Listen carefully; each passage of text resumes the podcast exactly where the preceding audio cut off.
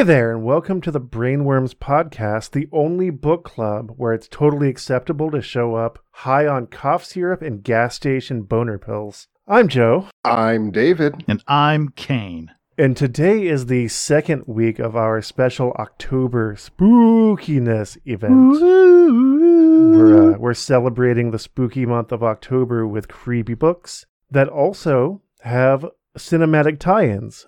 So if you if you go this book was interesting, I want to know about the movie it's based on. Then hey, maybe you could check out our partner podcast, Butcher Block Horror Podcast.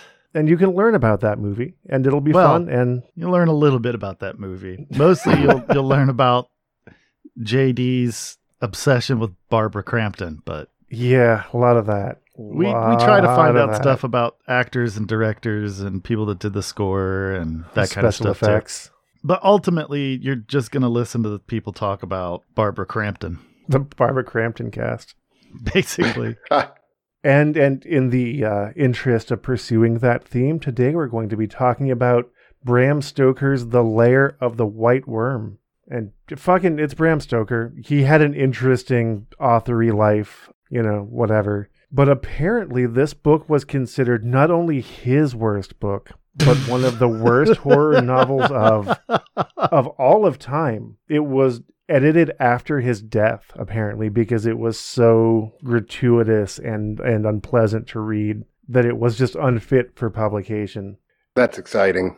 And even in its edited form, it's it's a journey. Yeah, Les Daniels, noted literary critic, noted that while it had potential, it was undermined by its clumsy writing. The horror critic R.S. Hadji placed it at number 12 in his list of the worst horror novels ever written. And you can do what you want with mm. this. H.P. Lovecraft, in an essay, stated that Stoker utterly ruins a magnificent idea by a development almost infantile, which is a very H.P. Lovecraft kind of quote, I feel. When H.P. Lovecraft is talking shit about you, you've Right. done fucked up. You've made a mistake. Yeah.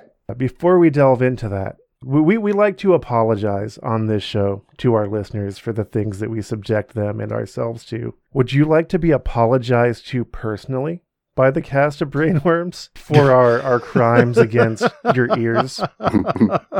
then um, go ahead and leave us a comment. Wherever you're hearing this, really leave a comment, leave a review. Uh, we also have the Patreon, where if you support us at, say, the $3 a month level, we'll record our apologies directly to you and, and, and name names.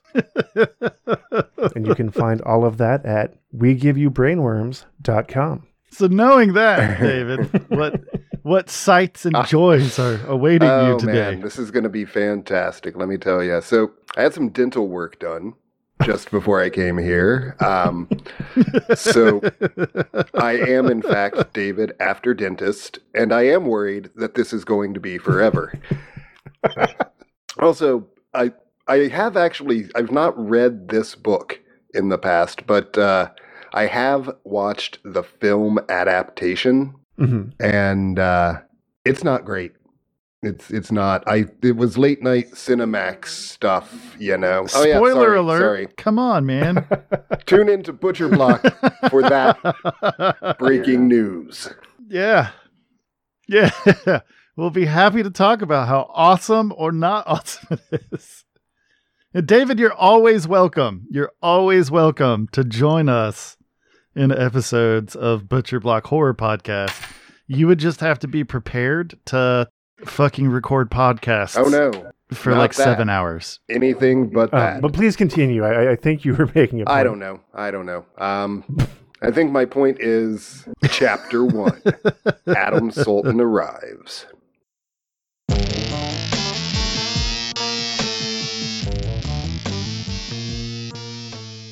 Adam Salton sauntered into the Empire Club, Sydney, and found awaiting him a letter from his grand uncle. He had first heard from the old gentleman less than a year before, when Richard Salton had claimed kinship, stating that he had been unable to write earlier, as he had found it very difficult to trace his grandnephew's address. Adam was delighted and replied cordially. He had often heard his father speak of the older branch of the family with whom his people had long lost touch. Some interesting correspondence had ensued. Adam eagerly opened the letter, which had only just arrived, and conveyed a cordial invitation to stop with his grand uncle at Lesser Hill for as long a time as he could spare. This is thrilling. Isn't it? God, I'm so, I'm so I'm I'm hooked already. Indeed, Richard Salton went on. Goosebumps. I am in hopes that you will make your permanent home here. You see, my dear boy, you and I are all that remain of our race, and it is but fitting that you should succeed me when the time comes. That And- means when he dies. that's right. Also, you said butt fitting. Ooh, spicy.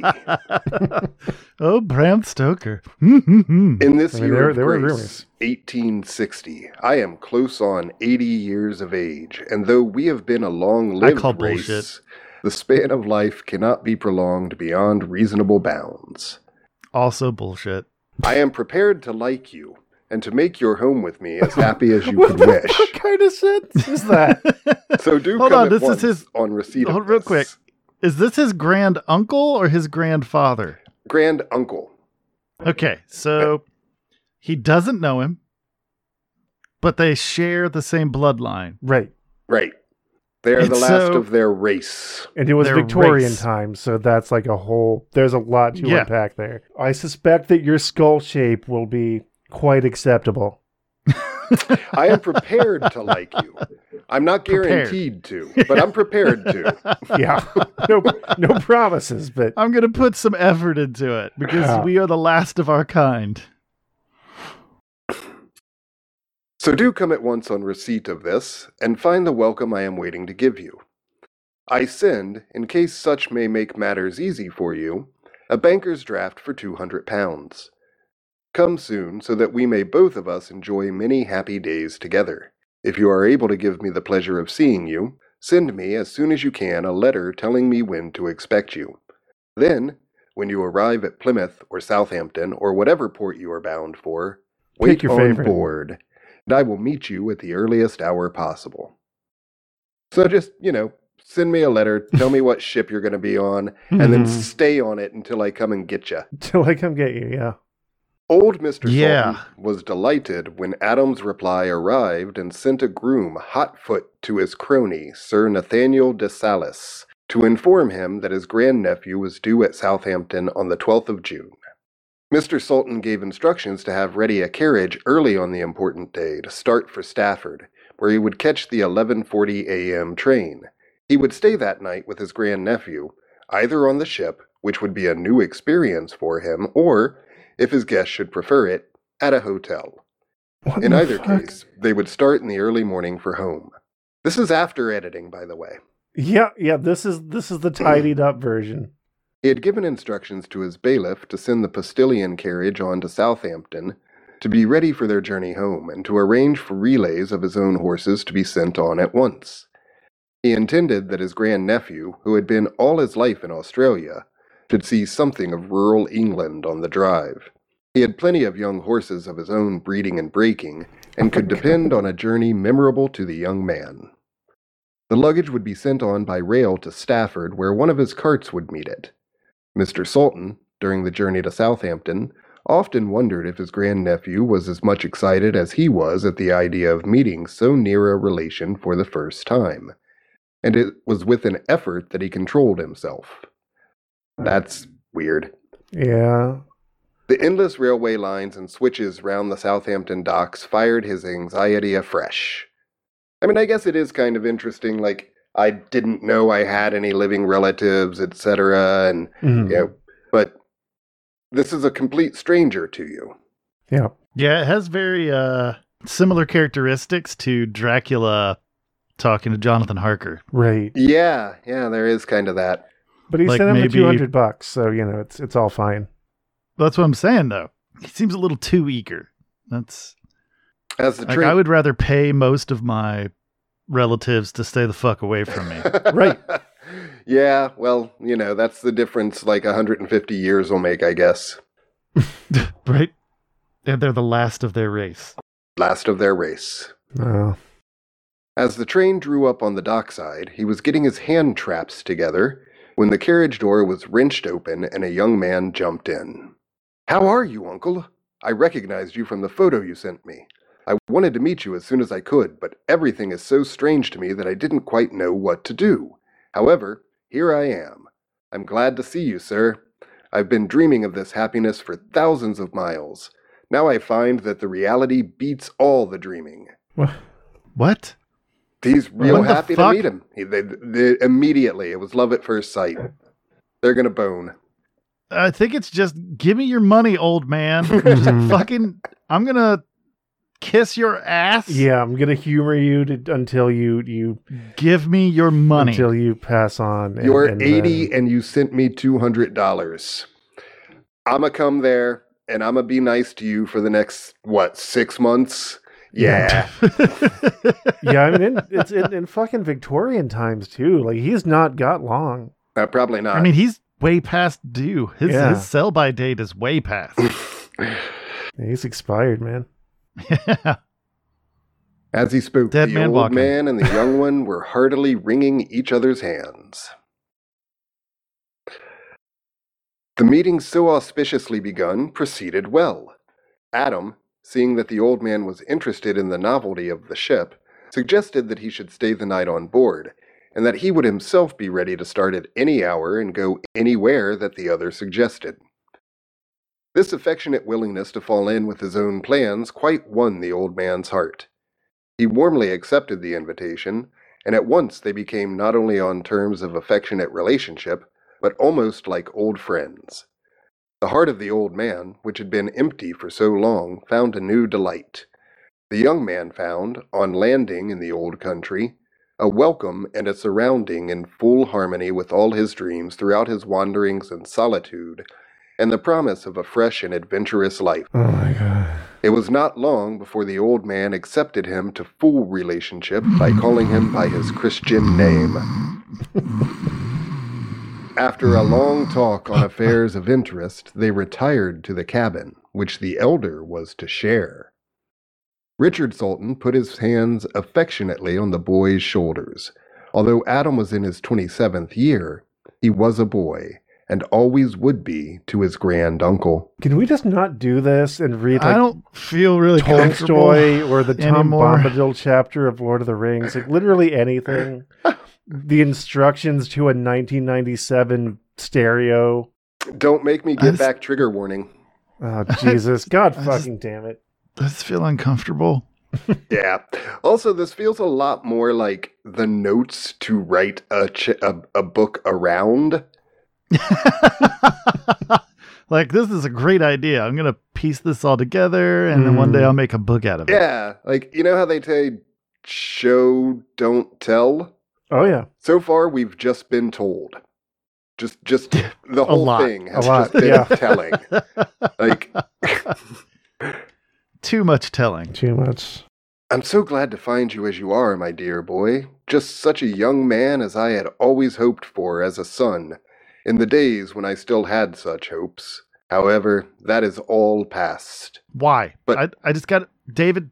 I need you to make me understand.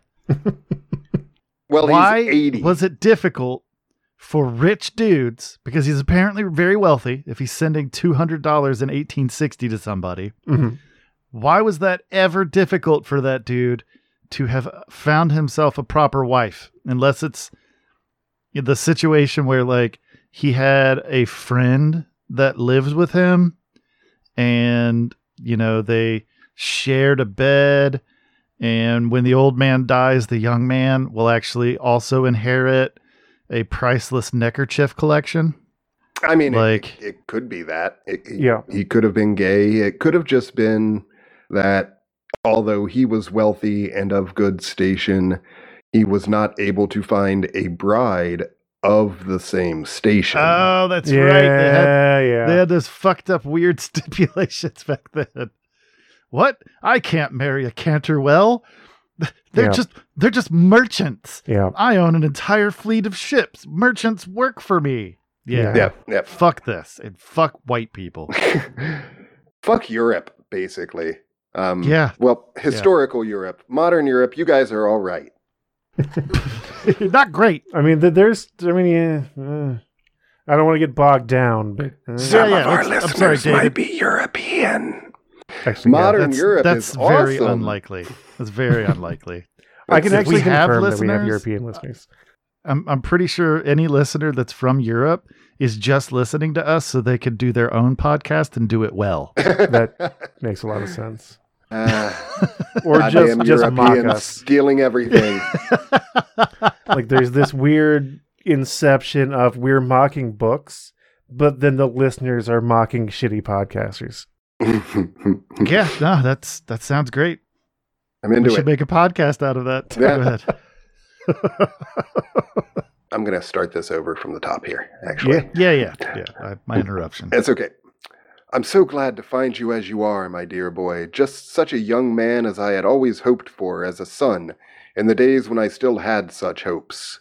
However, that is all past. But thank God there is a new life to begin for both of us. To you must be the larger part, but there is still time for some of it to be shared in common. I have waited till we should have seen each other to enter upon the subject, for I thought it better not to tie up your young life to my old one till we should have sufficient personal knowledge to justify such a venture. What? Now, this is like the day they met, right? I- Yeah. uh, yeah. like this okay. is the carriage ride back. Yeah, yeah. Now I can, so far as I'm concerned, enter into it freely, since from the moment my eyes rested on you, I saw my son, as he shall be, God willing, if he chooses such a course himself. Indeed I do, sir, with all my heart. Thank you, Adam, for that. The old man's eyes filled and his voice trembled. Then, after a long silence between them, he went on. When I heard you were coming, I made my will. It was well that your interests should be protected from that moment on. Here is the deed. Keep it, Adam. All I have shall belong to you, and if love and good wishes or the memory of them can make life sweeter, yours shall be a happy one. Now, my dear boy, let us turn in. We start early in the morning and have a long drive before us. I hope you don't mind driving. I was going to have the old traveling carriage in which my grandfather, your great grand uncle, went to court when William IV was king. It is all right, they built well in those days, and it has been kept in perfect order. But I think I have done better. I have sent the carriage in which I travel myself. The horses are of my own breeding, and relays of them shall take us all the way. I hope you like horses. They have long been one of my greatest interests in life. What's I- happening? What the fuck? It's, you know, pillow talk. I love them, sir, and I am happy to say I have many of my own. My father gave me a horse farm for myself when I was eighteen. I devoted myself to it, and it has gone on. Before I came away, my steward gave me a memorandum that we have in my own place more than a thousand, nearly all good. I am glad, my boy. Another link between us. What do you do with that many horses? Just have them. I guess it's just conspicuous consumption. Glue at some Yeah, point. It's like it's the equivalent of like a garage full of Maseratis now. Yeah, I mean, this guy is basically uh, the 19th century equivalent of Jay Leno. Mm. Oh God. Just fancy what a delight it will be, sir, to see so much of England, and with you. Thank you again, my boy. I will tell you all about your future home and its surroundings as we go. I'm so excited for that. Oh yeah, that's gonna be great. We shall travel in old fashioned state, I tell you. My grandfather always drove four in hand, and so shall we. What? Oh, thanks, sir, thanks. May I take the ribbons sometimes? Whenever you choose, Adam. The team is your own. Every horse we use today is to be your own. You are too generous, uncle. Not at all. Only an old man's selfish pleasure. It is not every day that an heir to the old home comes back. And, oh, by the way, no, you'd better turn in now. I shall tell you the rest in the morning. Chapter 2 The Caswalls of Castra Regis. Oh boy. Mr. Salton had all his life been an early riser and necessarily an early waker. Blink, blink.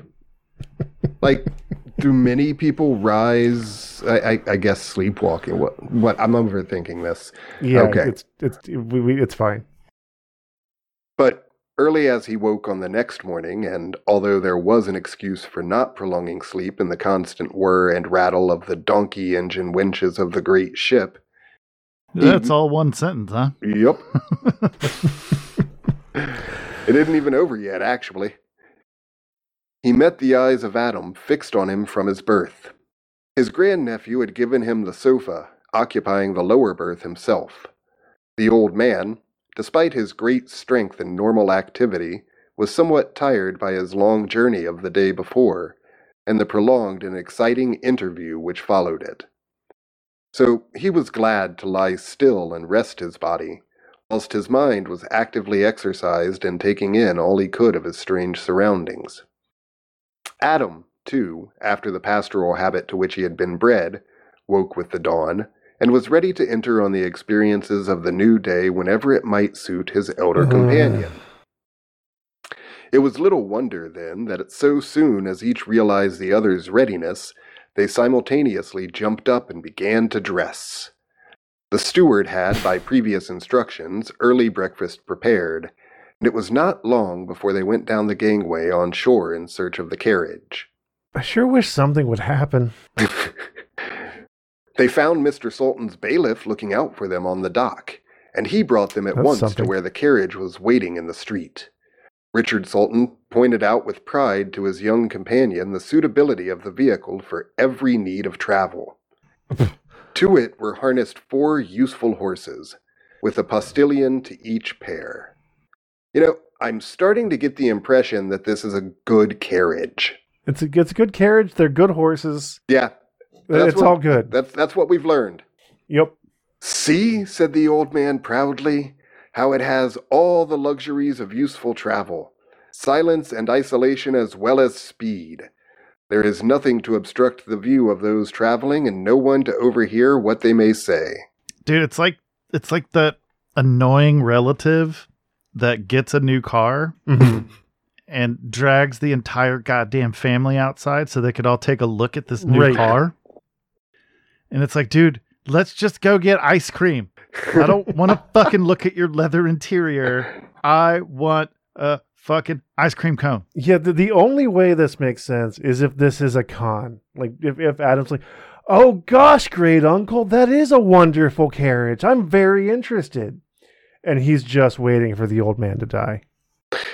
I mean, I guess it's kind of like, you know, if you read a modern book and they might go on at length about the type of car that they're driving or whatever, you know, um, particularly in like s- some spy novels and whatnot, where they just really belabor the the vehicles.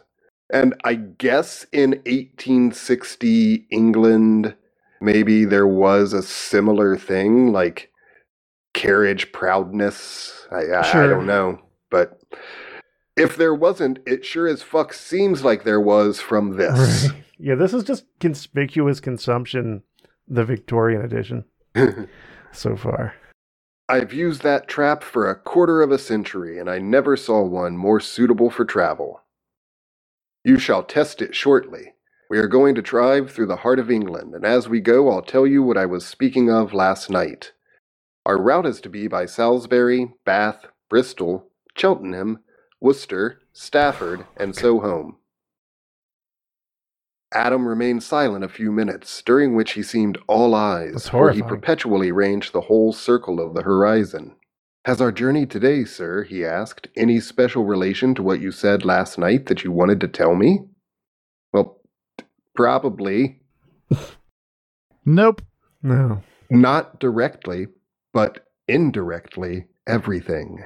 What what Won't you tell me now? Who talks I like see that? we cannot be overheard.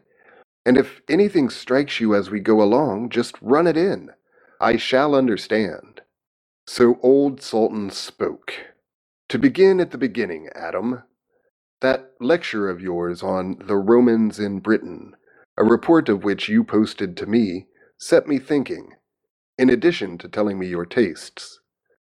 I wrote to you at once and asked you to come home, for it struck me that if you were fond of historical research, as seemed a fact, this was exactly the place for you, in addition to its being the home of your own forebears. If you could learn so much of the British Romans so far away in New South Wales, where there cannot be even a tradition of them, what might you not make of the same amount of study on the very spot? Where we are going is in the real heart of the old kingdom of Mercia, where there are traces of all the various nationalities which made up the conglomerate which became Britain. I rather gathered that you had some more definite, more personal reason for my hurrying. After all, history can keep, except in the making. Ha ha, clever joke. Quite right, my boy. I had a reason such as you very wisely guessed. I was anxious for you to be here when a rather important phase of our local history occurred. What is that, if I may ask, sir? A white worm ate four people, including two children. Hmm. Certainly. Spoilers. no, I'm just I'm trying to move the story along for him. I'm trying to help him. Do You can't. Bram Stoker's driving the bus here. He's got this trap driving well the in bus. hand. He's he's he holding just the built ribbons. it, and it's just a carriage with like 52 horses. Mm. It just smells like shit. Certainly. The principal landowner of our part of the county is on his way home, and there will be a great homecoming, which you may care to see. The fact is, for more than a century, the various owners in the succession here, with the exception of a short time, have lived abroad. How is that, sir, if I may ask? The great house and estate in our part of the world is Castra Regis, the family seat of the Caswall family. The last owner who lived here was Edgar Caswall, grandfather of the man who is coming here, and he was the only one who stayed even a short time. This man's grandfather, also named Edgar, they keep the tradition of the family Christian name, quarreled with his family and went to live abroad, not keeping up any intercourse, good or bad, with his relatives. Although this particular Edgar, as I told you, did visit his family estate. Yet his son was born and lived and died abroad, while his grandson, the latest inheritor, was also born and lived abroad till he was over thirty, his present age. This was the second line of absentees. The great estate of Castra Regis has had no knowledge of its owner for five generations, covering more than a hundred and twenty years. It has been well administered, however. No tenant or other connected with it has had anything of which to complain. I'm going to interrupt you real quick. Hmm? Hey, hey, Kane. Y- yeah, well, I'm awake. Do you I'm want awake. to? Do, do you want to let David read this to the listeners, and we can just play some video games? well, every now and then we need to like pipe in and like say something, or can we just fully just mute? No, we'll just go back later in editing and, and have it like, yeah, yeah, fuck that guy. Little interjections here and there. I, I'm kind of digging on the idea of the listeners just reading this and we all go play video games. Yeah, we're out. You're on your own. uh, yeah, yeah. You know, I, yeah. Let's. I feel like we have an obligation. Yeah, we, we yeah. But I will say, I know we're gonna say it again anyway, but we're fucking sorry, man. we're, yeah. Yeah. you know, just finding good movies and books to tie in together. It's not easy. We did our best. You know, it's it's not easy, and you know, you just gotta you gotta roll with the punches, and that's what we're doing. We're this is just a classic. Yeah, yeah, it's a classic It is bungle. classically known as the worst horror story ever. yeah, yeah, it sounds. It's you know, it sounds sounds pretty accurate. yeah, you know, Yeah. Definitely. The fact that H.P. Lovecraft shit talked this book. I mean, let's not let's not suck his dick too well, no, that's hard what I'm saying. I'm not. But because he's H.P. Lovecraft, the fact that he had the temerity to shit talk a book. Yeah, because let's be let's let's just be fair here. Not only was Howard a very bad person, just Mhm. frankly, Holy Um, shit. one one might say he was a troubled man, but he was also a, a just overt racist. Yep. Um, but he also just wasn't a very good writer. No. No, he He was came up with some interesting ideas that other No, better he had- writers used later. exactly Yeah. like Thomas Ligotti Oh fuck took yeah. the H.P. Lovecraft Fuck yes. mythos and made it fucking horrifying. Mm-hmm. I mean, even Clark Ashton Smith. mm Dude, Caitlin R. Kiernan. Oh my God. Yeah, yes. I fucking, fucking- love Caitlin Kiernan. Yeah, dude, like the the shit that she's put together Right. That's Mhm. in weird fiction is fucking bone chilling. hmm And I, I guess okay, so listeners, you're in luck. We're just gonna talk about Caitlin R. Kiernan and our favorite books by her. I wish that we could. I wish that Yeah, we we, could. we, but have we, we made a commitment. that contract that we all signed with that devil. Mm. Yup. Um, you know, that's that's what happens when you rub old lamps in weird, sketchy backyard pawn shops. I don't know why it's in a backyard. I didn't even rub the lamp. You guys created me in a fucking test tube. Yeah, but we created you with the curse intact. So yeah, I mean, it is what it is. Well, listeners, I tried. We were going to talk about something awesome. We were going to talk about like Caitlin R. Kiernan. oh Um, man, And also, we Did- rubbed the lamp on you while you were sleeping. So That's impossible. Because he never sleeps. Yeah, and I've only recently fastened uh, fashioned eyelids. mm. They're coming. You don't want to know where I got that skin from. you're gross. You're right. I really don't. I really don't. But moving on. Moving on. Here we are now in new ground for you. That is the spire of Salisbury Cathedral, and when we leave that, we shall be getting close to the old Roman county, and you will naturally want your eyes. So we shall shortly have to keep our minds on old Mercia. However, Was someone going to take need his eyes? Yeah, that's a weird way to say that. my old friend Sir Nathaniel de Salis, who, like myself, is a freeholder near Castra Regis, Oh, tired of these his estate, people. Doom Tower, What? is over the His estate, Doom Tower, is over the border of Derbyshire on the beak. Doom. Yeah, Doom Tower. That's all. The, okay, sure. Sure. over the border of Derbyshire on the peak is coming to stay with me for the festivities to welcome Edgar Caswall.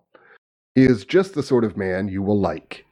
He is devoted to history and is president of the Mercian Archaeological Society. He knows more of our own part of the country with its history and its people than anyone else. I expect he will have arrived before us, and we three can have a long chat after dinner. And the listeners can He hear is- every fucking word of it. I'm certain, and I'm uh, just so excited for that. Ah. He is also our local geologist and natural historian, so you and he will have many interests in common. Amongst other things, he has a special knowledge of the peak and its caverns, and knows all the old legends of prehistoric times. Well, at least he's trying to set him up with a nice male suitor. yeah, That's yeah, I mean, it's kind, progressive. yeah, I mean, 1860? Jeez, that's. I, I do want to say that I take some offense at the idea that the guy knows all of the old legends of prehistoric times. because they're prehistoric. Be- because they're prehistoric and thus Yeah. by default can't be yeah anyway yup. they spent the night at cheltenham and on the following morning resumed their journey to stafford adam's eyes were in constant employment and it was not till salton declared that they yeah, had now entered on in the constant la- employment. There's fucking eyes. i mean at least they're not zooming around his head like green orbs Prefer it. I would prefer if they were zooming around his head. You know, at this point, I would like his ears to make blood curdling screams. Uh, yeah, when Eye of Argon seems like a better story. yeah yeah it's it's fascinating really but at least that one had happenings yeah, things. Ha- yeah, that's the one thing you can say about Eye of Argon. Shit was constantly happening the whole time. Yeah. The whole time. To all of the females. Mm. I guess just the one. Yeah, just the one. We haven't even seen any females in this book yet. Not yet. Adam's eyes were in constant employment, and it was not till Salton declared that they had now entered on the last stage of their journey that he referred to Sir Nathaniel's coming. It was now too dark to see any details of their surroundings. Adam could just see that it was on the top of a hill, not quite so high as that which was covered by the castle. Of course, it's called Lesser tower Hill. Flew the flag, and which was all ablaze with moving lights, manifestly used in the preparations for the festivities on the morrow. So Adam deferred his curiosity till daylight. His was grand dark. uncle was met at the door by a fine old man who greeted him warmly. The old man of the mountain. I came over early as you wished. I suppose this is your grand nephew. I am glad to meet you, Mr. Adam Salton. I am Nathaniel de Salis, and your uncle is one of my oldest. Like, friends. hey, we're gonna we're we're fucking carriage right. We're taking one of the slowest means of transit ever devised by the human mind. We're gonna be a while. Can you show up early and fucking wait for us to show up? Thanks, man. Appreciate it. Yeah, that is a little. I mean, that that's that's weird. I don't know. Adam, from the moment of their eyes meeting, felt as if they were already friends. The meeting was a new note of welcome to those that had already sounded in his ears. Uh-huh. Hmm?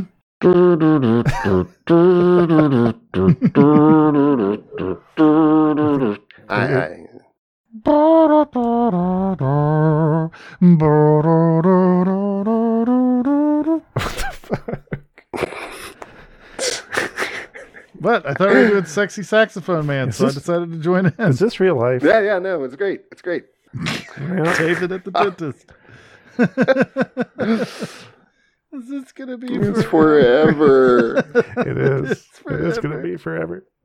God, it's so it's much really time. not. We're only like counting, you know, the be- like before we actually started recording it. We're only 40 minutes into this episode. That's why I Yeah. just said that it's taking so goddamn long. It feels like It forever. feels like it feels like we're like Mhm. three hours and nothing into this podcast happened. episode It- already. Look, there have been so many words. nothing, nothing at all. This young man has met two old men. Yeah. The cordiality with which Sir Nathaniel and Adam met made the imparting of information easy. Sir Nathaniel was a clever man of the world who had traveled much, and within a certain area studied deeply. He was a brilliant conversationalist, as was to be expected from a successful diplomatist, even under unstimulating conditions. Like this like reading entire this book. book. Woo! At least we're on the same side, you know? Mm-hmm. Yeah, yeah. But he had been touched, and to a certain extent fired by the younger man's evident admiration and willingness to learn from him. Accordingly, the conversation, which began on the most friendly basis, soon warmed to an interest above proof, as the old man spoke of it next day to Richard Salton. Huh. He knew already that his old friend wanted his grandnephew to learn all he could of the subject in hand, and so had, during his journey from the peak, put his thoughts in sequence for narration and explanation. When dinner was over and the servants had withdrawn, leaving the three men at their wine, Sir Nathaniel began. I gather from your uncle. By the way, I suppose we had better speak of you as uncle and nephew instead of going into exact relationship? What the In fuck? fact, your uncle is so old and dear a friend that, with your permission, I shall drop formality with you altogether and speak of you and to you as Adam, as though you were his son. I should like, answered the young man, nothing better. this is Money, money, money. money.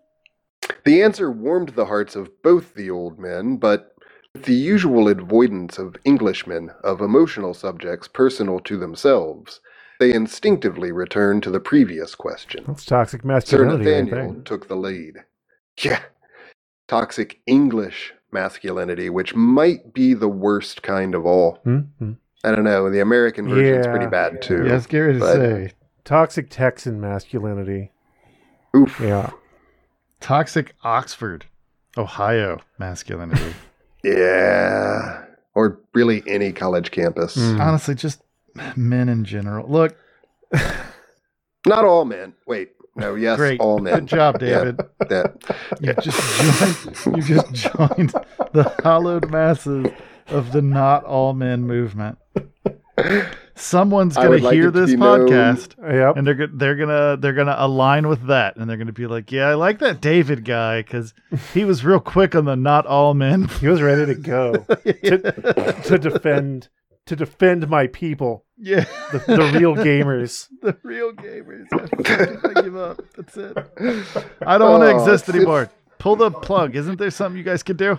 No, You You're created actually- me. Sorry. You can uh, you're actually me. immortal. All right, it's settled then. I am going to go on a murder spree, and since I can't be stopped, I'm just going to kill all of humanity so that I live on the earth by myself. I am strangely all right. Yeah, that seems fine. It's, it's Wait, fine. was yeah. this Just was Go this, the, was this the plan the whole time? just remember, Kane. All men.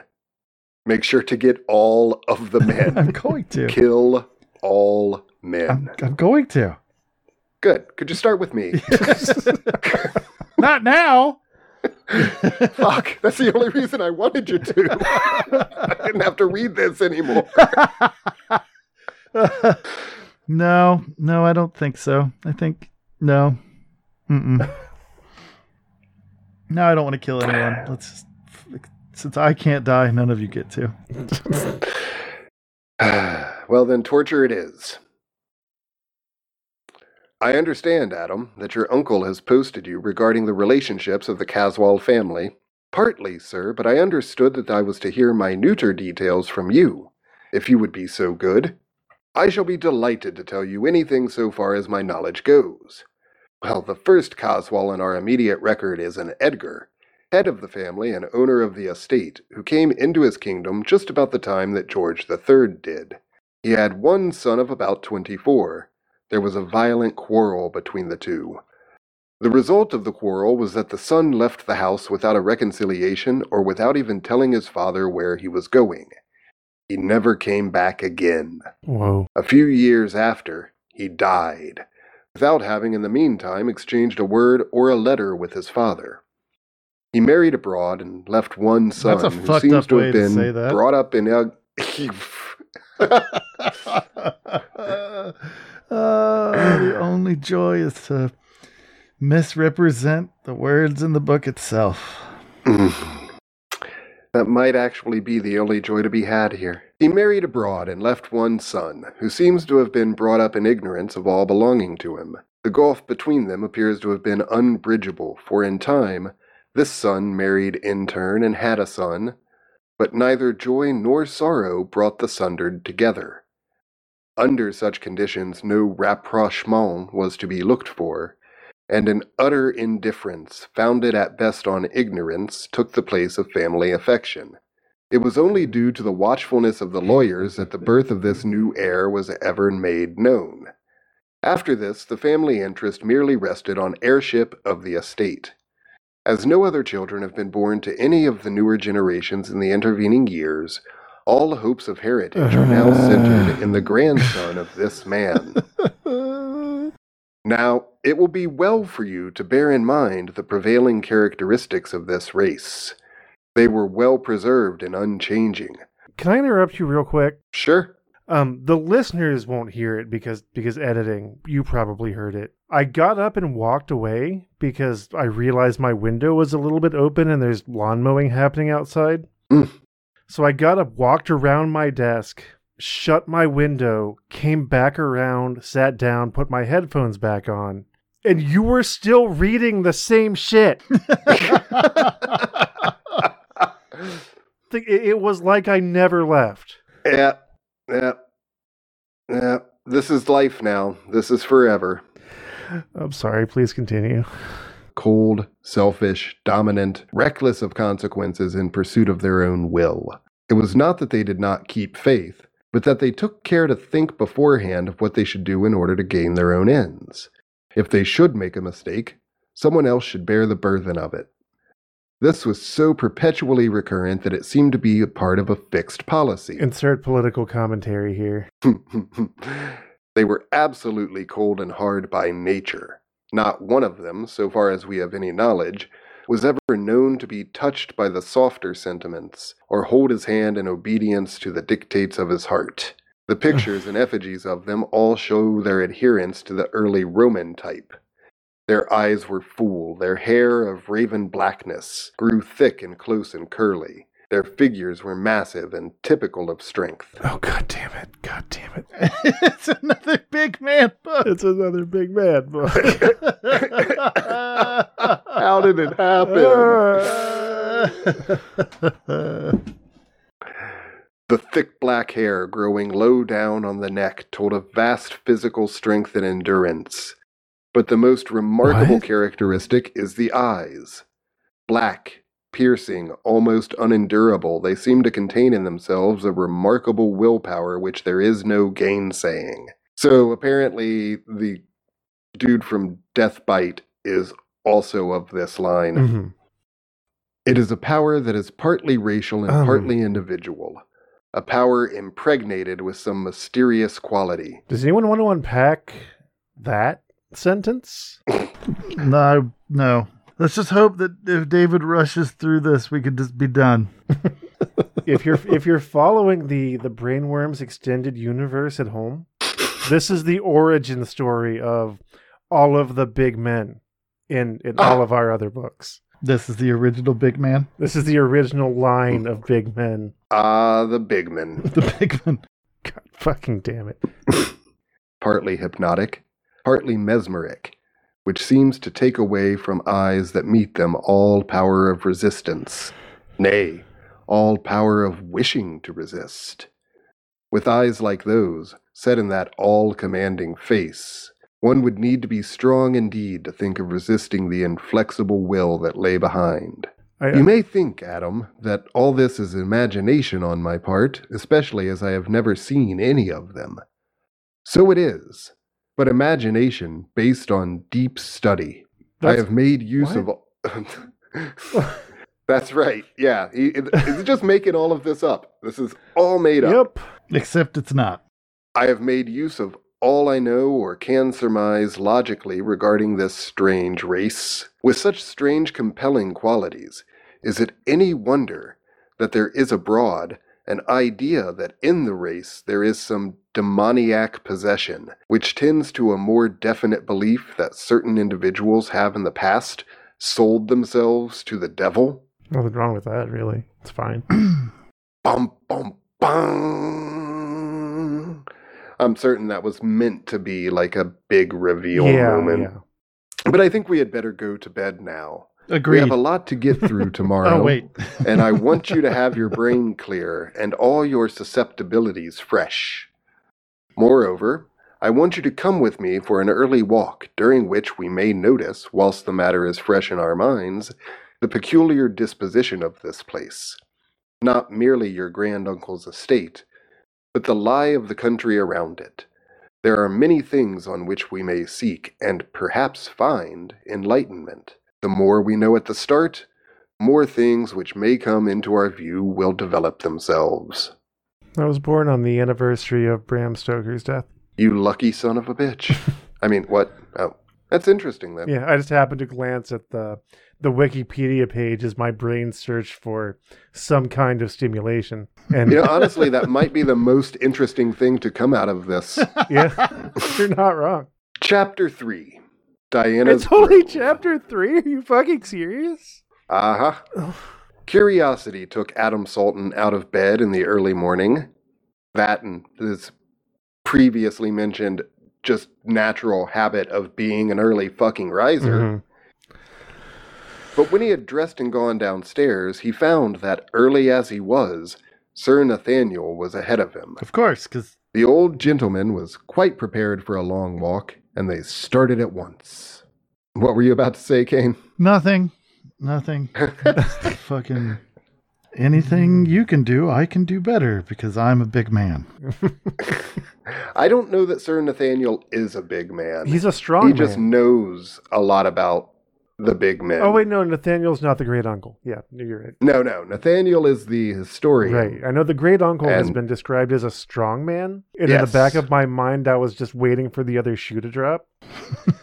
for them Um, to say, and a very large man. Yeah. But yeah, I don't know about Nathaniel. Please continue. He's a strong Actually, man. nice. Please don't continue. That's just But the wrong man. Talk about literally anything but this book. yeah. That's, that's kind of where I was at with it. Um, real. Do, do we feel like Lair of the White Worm has made its point? We're about an hour in. We're right at the beginning of chapter three. We can keep reading if you want. Well, so I don't want to keep reading. I'm just wondering can we skip ahead to like an interesting part? Like David, do you Are there? I'm just saying maybe with a monster in it. There's this bit about a mongoose here. Um, yeah, let's let's read about a mongoose. That's Yeah. that's something. Let's just nitpick. Just go through and we'll just pick random shit like on mongoose. That sounds awesome. I don't. I don't think it is honestly. Um, some kid asking about a mongoose, and Is it a the mongoose mo- uh, bi- bicycle? no? No, no, those weren't no. invented. Something to kill snakes with. Let's see. I'm just kind of scrolling forward here. Let's see. Oh, good. Yeah. Okay. Um, Did you find the part where something happens? we're gonna go forward to chapter eleven. Okay, yeah, let's do that. Chapter 11 Mesmer's Chest. After a couple of weeks had passed, the kite seemed to give Edgar Caswall a new zest for life. He was never tired of looking at its movements. I get that. Kites he had a fun. comfortable armchair put out on the tower, wherein he sat sometimes all day long, watching as though the kite was a new toy and he a child hmm. lately come into possession of it. He did not seem to have lost interest in Lilla, for he still paid an occasional visit at Mercy Farm. Indeed, his feelings towards her, whatever it had been at first, had now so far changed that it had become a distinct affection of purely animal kind. Indeed, it seemed as though the man's nature had become corrupted, and that all the baser and more selfish and more reckless qualities had become more conspicuous. Does that mean he wants to fuck? Is that? I that think it does mean he wants to fuck. Yeah. There was not so much sternness apparent in his nature because there was less self restraint. Determination had become indifference. The visible change in Edgar was that he grew morbid, sad, silent. Neighbors thought he was going mad. He became absorbed in the kite and watched it not only by day but often all night long. He listened to Oh, the It Cure became a an lot. obsession to him. All night. Caswall took a personal interest in the keeping of the great kite flying. What the fuck? He had a vast coil of cord efficient for the purpose, which worked on a roller fixed on the parapet of the tower. There was a winch for the pulling in of the slack, the outgoing line being controlled by a racket. There was invariably one man at least, day and night, on the tower to attend to it. At such an elevation there was always a strong wind, and at times the kite rose to an enormous height, as well as traveling for great distances laterally. In fact, the kite became, in a short time, one of the curiosities of Castra Regis and all around it. Edgar began to attribute to it, in his own mind, almost human qualities, and found a new pleasure, a new object in life, in the old schoolboy game of sending up runners to the kite. The way this is done is to get round pieces of paper so cut that there is a hole in the center, through which the string of the kite passes. The natural action of the wind pressure takes the paper along the string, and so up to the kite itself, no matter how high or how far it may have gone. What the fuck? There's a, literally just a whole chapter, like late in the book, Mhm. about flying a kite. There sure is. In the early days of this amusement, Edgar Caswall spent hours. Hundreds of such messengers flew along the string until soon he bethought him of writing messages on these papers so that he could make known his ideas to the kite. It may be that his brain gave way under the opportunities given by his illusion of the entity of the toy and its power of separate thought. From sending messages, he came to making direct speech to the kite, without, however, ceasing to send the runners. Doubtless, the height of the tower, seated as it was on the hilltop, the rushing of the ceaseless wind, the hypnotic effect of the lofty altitude of the speck in the sky at which he gazed, and the rushing of the paper messages up the string till sight of them was lost in distance, all helped to further affect his brain, undoubtedly giving way under the strain of beliefs and circumstances which were at once stimulating to the imagination, occupative of his mind, If And only it was just stimulating. Were you saying he wants to fuck the kite? No, goddamn kite fucker. no, I'm, I'm saying this isn't. Th- Fuck, this- this, is. There's nothing stimulating here. No. No, I'm so bored. the I'm the next step of oh, intellectual not done, decline okay. was to. I'm sorry, no. The next step of intellectual decline was to bring to bear on the main idea of the conscience identity of the kite all sorts of subjects which had imaginative force or tendency of their own. He had in Castra Regis a large collection of curious and interesting things, formed in the past by his forebears, of similar taste to his own. Then I'm assuming this would be a big man, though. I'm, I'm assuming that Edgar here is our big man sure. because he's he's the uh, member. He's he's the Coswald. Right. So uh, there were all sorts of strange anthropological specimens, both old and new, which had been collected through various travels in strange places. Ancient Egyptian relics from tombs and mummies, curios from Australia, New Zealand, and the South Seas, idols and But not four. From Tartar icons to ancient Egyptian, Persian, and Indian objects of worship, objects of death and torture of American Indians, and above all, a vast collection of lethal weapons of every kind and from every place. Chinese. That's right. Chinese high pinders, double knives, Afghan double edged scimitars made to cut a body in two, heavy knives from all the eastern countries, ghost daggers from Tibet, the terrible kukri of the Gurkha, and other hill tribes of India, assassins' weapons from Italy and Spain, even the knife which was formerly carried by the slave drivers of the Mississippi region. Death and pain of every kind were fully representative in that gruesome collection. That it had a fascination for Oolanga goes without saying. He was never tired of visiting the museum in the tower, and spent endless hours in inspecting the exhibits till he was thoroughly familiar with every detail of all of them. I'm assuming this is the Doom Tower or whatever the fuck. I'm guessing. I'm gonna say sure. Yeah. No, I, I don't think it is actually. Oh, this really? is uh, no, this is the the castle Castra, whatever Castra Regis. Okay. Um, There, Like there's the- there have been so many words that my mind has come on board from just the idea of context. apparently we jumped forward eight chapters Sure. into a part of the book where the initial characters don't matter anymore. and we're just so- talking about kites and knives and towers. Yeah, it's always fun when a book does that. Like, hmm. that it had a fascination for Oolanga goes without saying. He was never tired of visiting the museum in the tower and spent endless hours in inspecting the exhibits, till he was thoroughly familiar with every detail of all of them. He asked permission to clean and polish and sharpen them, a favor which was readily granted. In addition to the above objects, there were many things of a kind to awaken human fear. Stuffed serpents of the most objectionable and horrid kind, giant insects from the tropics, fearsome in every detail, fishes and crustaceans covered with weird spikes, Um, dried octopus. is anyone else hearing a weird ringing great sound, or is that in my mind? No, no, that's happening. That's uh, the vacuum cleaner in the other room.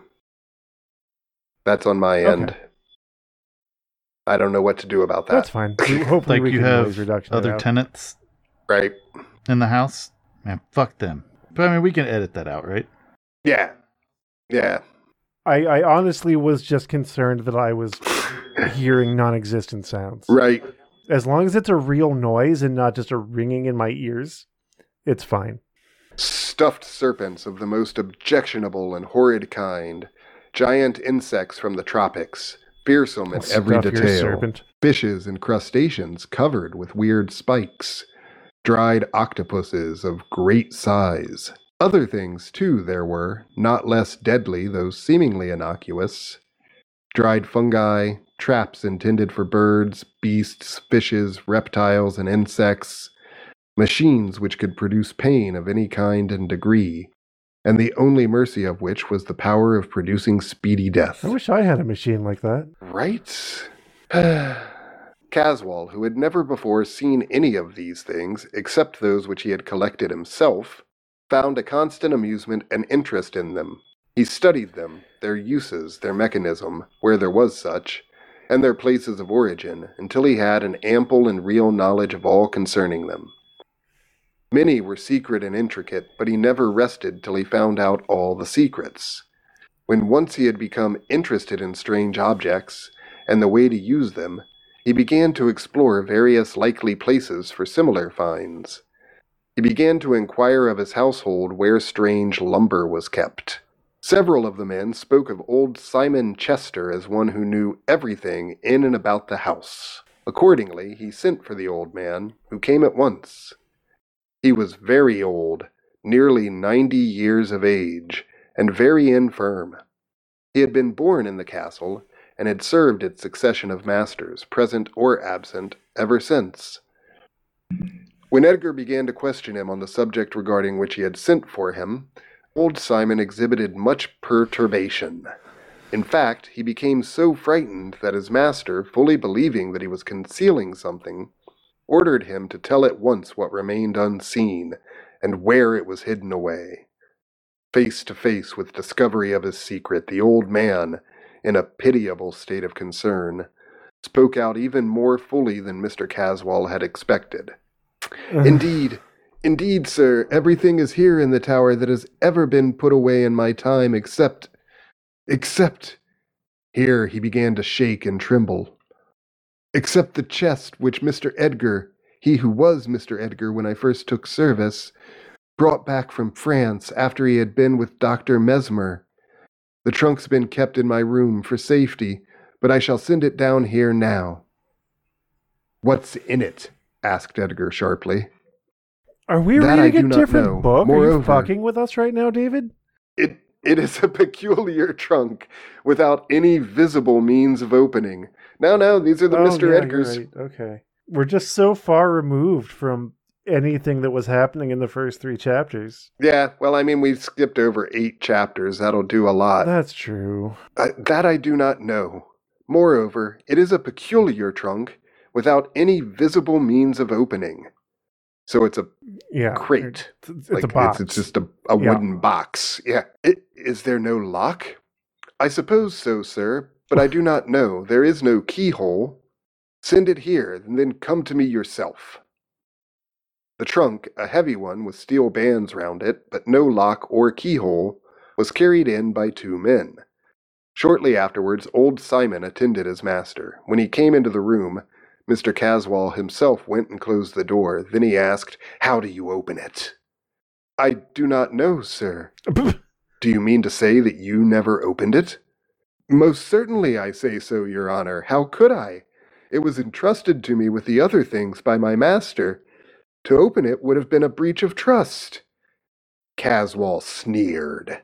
Quite remarkable. Leave it with me. Close the door behind you. Stay. Did no one ever tell you about it? Say anything regarding it? Make any remark?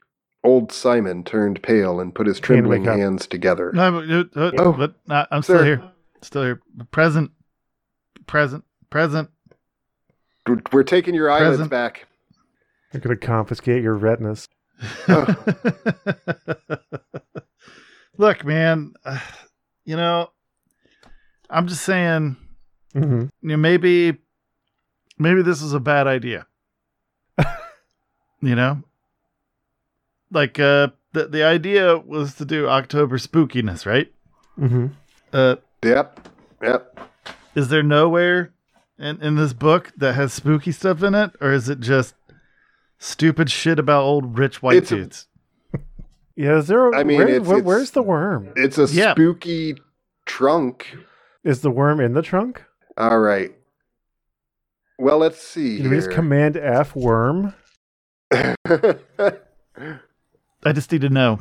oh, Sir, I entreat you not to touch it. That trunk probably contains secrets which, which Dr. Mesmer told my master, told them to his ruin. How do you mean? What ruin? Sir, he it was who, men said, sold his soul to the evil one. I had thought that that time and the evil of it had all passed away. That will do. Go away, but remain in your own room, or within call. I may want you. The old man bowed deeply and went out trembling, but without speaking a word. And then the next chapter Yeah. is called, it's, well, chapter 12, The Chest Okay, Opened. And Let's see. I'm just kind of. I think that it's the inside the chest Mhm. is two cutie oranges, uh, half a block of aged Asiago, Uh huh. um, probably like a nice, like raspberry vinaigrette. Okay. Um, I'm thinking that there's there's probably some edamame Uh-huh. and uh, a baguette. And so it was just a luke- delicious picnic, is what you're saying. lukewarm, lukewarm. This is important. Lukewarm tomato soup. Um, there is a pitcher, a Uh-huh. very small, like creamer container, and in that is like some delicious, like a carafe. Yes, Yeah. is some delicious oat milk. All right, and you can add that to the lukewarm tomato soup to make it creamier if if that's what you desire. Um, there's also uh, some Funyuns, uh, flaming hot, and a uh, half a two liter of flat Mountain Dew. Do you like how I took that the direction? did, did, took a direction. Can confirm. so so what, wh- dear listeners, what do you think of that that picnic basket that he just Yeah. What, opened? what's what's what, what what's in the box? What's in the box, David? I don't know. I told you what was in the box. All right. It's a better answer. no. Well, here we go. We're all Is in it a now. solid gold telephone? Oh, I'm not reading the entire. Ch- I skimmed Uh-huh. over that chapter, and you have to go through the entire chapter of him. Op- literally, it's a chapter of Give him us an opening example. the Give us box. like he a has a sentence dream or two. about opening it.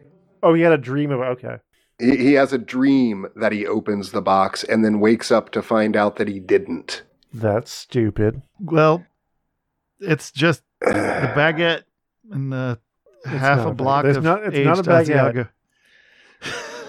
It's not. It's not. There's. it's there's some no. summer sausage. There's no. It's not. There's not a charcuterie board in there. David, what's in the box? Tell us. Okay, well, here. In his sleep, he arose, and, as if in obedience to some influence beyond and greater than himself, lifted the great trunk and set it on a strong table at one side of the room, from which he had previously removed a quantity of books. To do this, he had to use an amount of strength which was, he knew, far beyond him in his normal state. As it was, it seemed easy enough. Everything yielded before his touch. Then he became conscious that somehow, how he could never remember, the chest was open. He unlocked his door and, taking the chest on his shoulder, carried it up to the turret room, the door of which also he unlocked. Even at the time, he was amazed at his own strength and wondered whence it had come. His mind, lost in conjecture, was too far off to realize more immediate things. He knew that the chest was enormously heavy. He seemed, in a sort of vision which lit up the absolute blackness around, to see the two sturdy servant men staggering under its great weight. He locked himself again in the turret room and laid the opened chest on a table, and in the darkness Oh began to unpack it, laying out the contents, which were mainly of metal and I wanna glass great pieces in strange forms, on another table. He was conscious of being still asleep, and of acting rather in obedience to some unseen and unknown command than in accordance with any reasonable plan to be followed by results which he understood. This phase completed, he proceeded to arrange in order the component parts of some large instruments, formed mostly of glass. His fingers seemed to have acquired a new and exquisite subtlety and even a volition of their own. Then, weariness of brain came upon him. His head sank down on his breast, and little by little, everything became Do you think wrapped he's being gloom. controlled by some Ugh. outside force? I think probably. So, metal and glass uh, things, d- doodads, tchotchkes, knickknacks. Mm-hmm. Mm-hmm. Mm-hmm. And when he wakes up, he sees in amazement that the chest is sitting on the table, Oh. still locked. Ugh. Uh, Um, I've said this on this show before, but I really appreciate a book that's willing to waste my time. Let's see. it Chapter feels like it's like- Oolanga's it's like wasting its own time too. Yeah, Like it's not the the book hates itself as well as us right. and wants get that. everyone to suffer as much as it does. I think that's where I'm at with this. Sure. Okay, here. How much more of this is there? Too much. Too much. Oh, dear Lord. Oh, sweet dear Lord. What what happened? What's going on? What's what's up? So, chapter 28 The Breaking of the Storm Yes. is the final chapter. We're not going to read it No. because it's a very long chapter. Um, but Yeah. Here we go. Okay, we're going to start here. We know, my boy, he said, that the unfortunate Lady Arabella is dead, and that the foul carcass of the worm has been torn to pieces. Pray God that its evil soul will never more escape from the nethermost hell. They visited Diana's Grove first, not only because it was nearer, but also because it was the place where most description was required, and Adam felt that he could tell his story best on the spot. The absolute destruction of the place and everything in it, seen in the broad daylight, was almost David, can I interrupt inconceivable. you? hmm Uh, you were saying the last chapter is chapter 28? Yeah, The original pre edited version had 40 chapters. Oh shit. I just feel really bad for whoever Oh. edited this book Yeah. because how much worse was the book? Because it's already bad now. Like it's Mhm. fucking terrible now. It is. It's, But it's how much not good. worse was it? to Sir Nathaniel, it was as a story of horror, full and complete. But to Adam, it was, as it were, only on the fringes. He knew what was still to be seen when his friends had got over the knowledge of externals, and yet they had only seen the outside of the house, or rather, where the outside of the house once had been. The great horror lay within. However, age, and the experience of age, counts. A strange, almost elemental change in the aspect had taken place in the time which had elapsed since the dawn. It would almost seem as if nature herself had tried to obliterate the evil signs of what had occurred.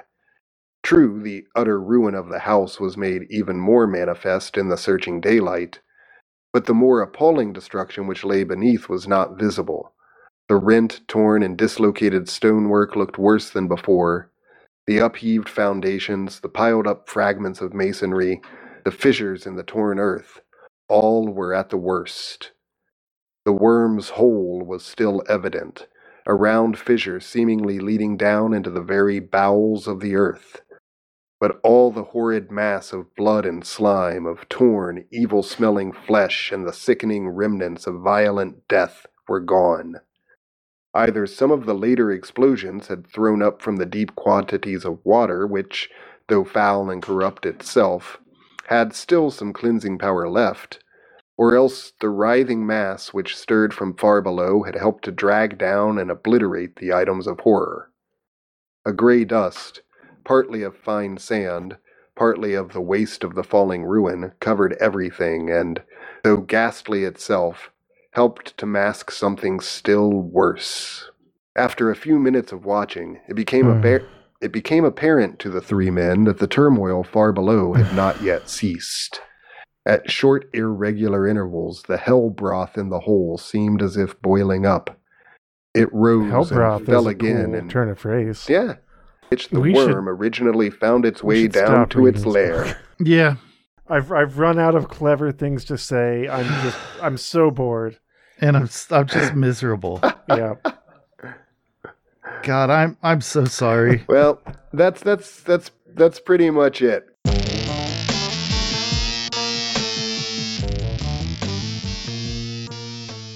So so what I'm gathering from the kind of sampler platter that you've given us of just like jumping around from chapter to chapter is this book is Tremors but with Victorian landed gentlemen that are are wealthy and boring. I yeah, Except for the of. white worm is That- like a y- sentient, like controlling force. Yeah, I'm I'm not sure. Like we we don't really.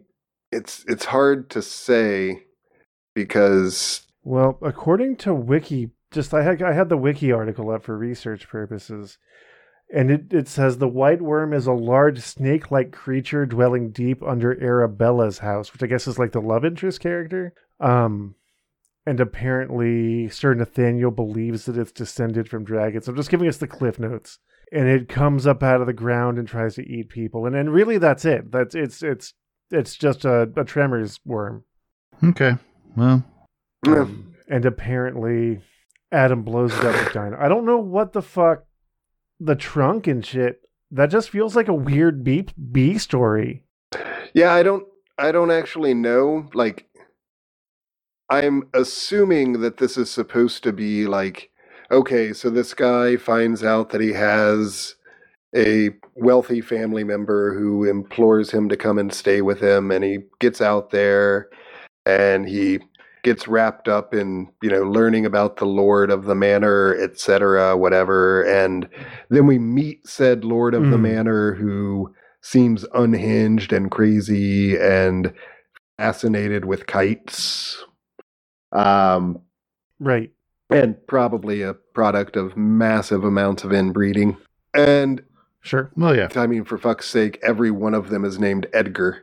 So, um, and then suddenly there's a worm, Yeah. and that's Do you think that that he was writing another book and he was like, I'm kind of bored. I think there should be a worm in it.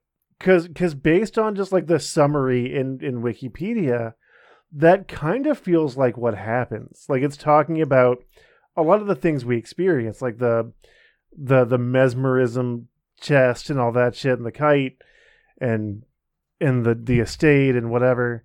And then suddenly a worm happens. I dreamt of the dragon. I didn't actually. I I I mean every time I fell asleep during this book reading, I was blissfully away from all dreams. It was just oblivion. And I'd like to get back to that. So yeah, let's, let's, Let's, take a minute uh, refocus. Um, again, and I'm hoping it's more enjoyable. God damn, am I hoping it's more enjoyable? Um, it should be coming out right around the time you're hearing this. Actually, Butcher Block Horror Podcast is going to discuss the film that was based upon Yeah. this book, Yep. And uh, It's got Hugh Grant in it. it's got Hugh so- Grant in it. He was in a lot of romantic comedies in the '90s with, Yeah, with so, Meg you Ryan. know. So Was it Meg Ryan? I feel like it was Meg Ryan. I could be misremembering. you know, I miss Meg Ryan. I, I don't have uh, a strong opinion one way or the other about Meg Ryan. Yeah. Okay. Well, we're sorry. But, uh, yeah, we're we're We- very we're sorry. Very sorry. um, very anything sorry. related to us can be found at wegiveYouBrainworms.com. You can support us on Patreon. Leave, please uh, like, subscribe, ring the bell on YouTube because that's good for you and it's good for us because then you know when we publish things and we have things coming in. it's like a it's like a warning system. Yeah. Like you get warned to know to avoid. you know. Yeah, Or yeah, at you least to want this prepare stuff to just like pop up on you unannounced. You Yeah. Yeah. You want some you want some time to prepare yourself emotionally and spiritually. Go and pray for a while. Repent your sins. I will say, you know, just um, not to continue this on too much longer, but it's fascinating that Bram Stoker could have written one. uh, I won't say that Dracula is one of the best works ever, Mhm. but it's definitely an enduring and very uh, foundational text. Right, yeah. Like you know, it's it, so much horror is based on that. So much of our understanding of the way that horror works comes from Dracula, and Right. like he also wrote the this. musings of a demented Irish. Yeah, yeah. a, a, a demented drunken Irishman, by all accounts, from what I understand. Yeah. Yeah. Um, I mean, he was a writer. They're all um, they're all drunks. And yeah, and they're all demented. can confirm. I've met them all. And, and an Irish writer, especially. I mean, what what are you gonna do? Not understand a word he says. Yeah, I apologize. It's true. I apologize to our Irish listeners. They're in Europe. They don't. They, they, they don't hear us. We don't have European listeners. Remember? oh yeah. all right. Yep. Uh, thanks for listening.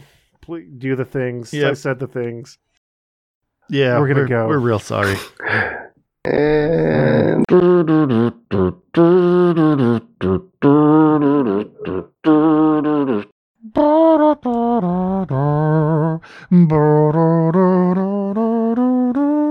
this has been a production of Brainworms Presents. Any copyrighted content contained within is used for purposes of review. Brainworms Podcast is David Combs, Kane Magdalen, Christian Schaefer, and Joseph Wells. The theme music is Hodgepod Number 1 by Brian Davis. If you like what you heard, you can support us and learn about our other projects at WeGiveYouBrainworms.com or by leaving a review on your favorite listening app.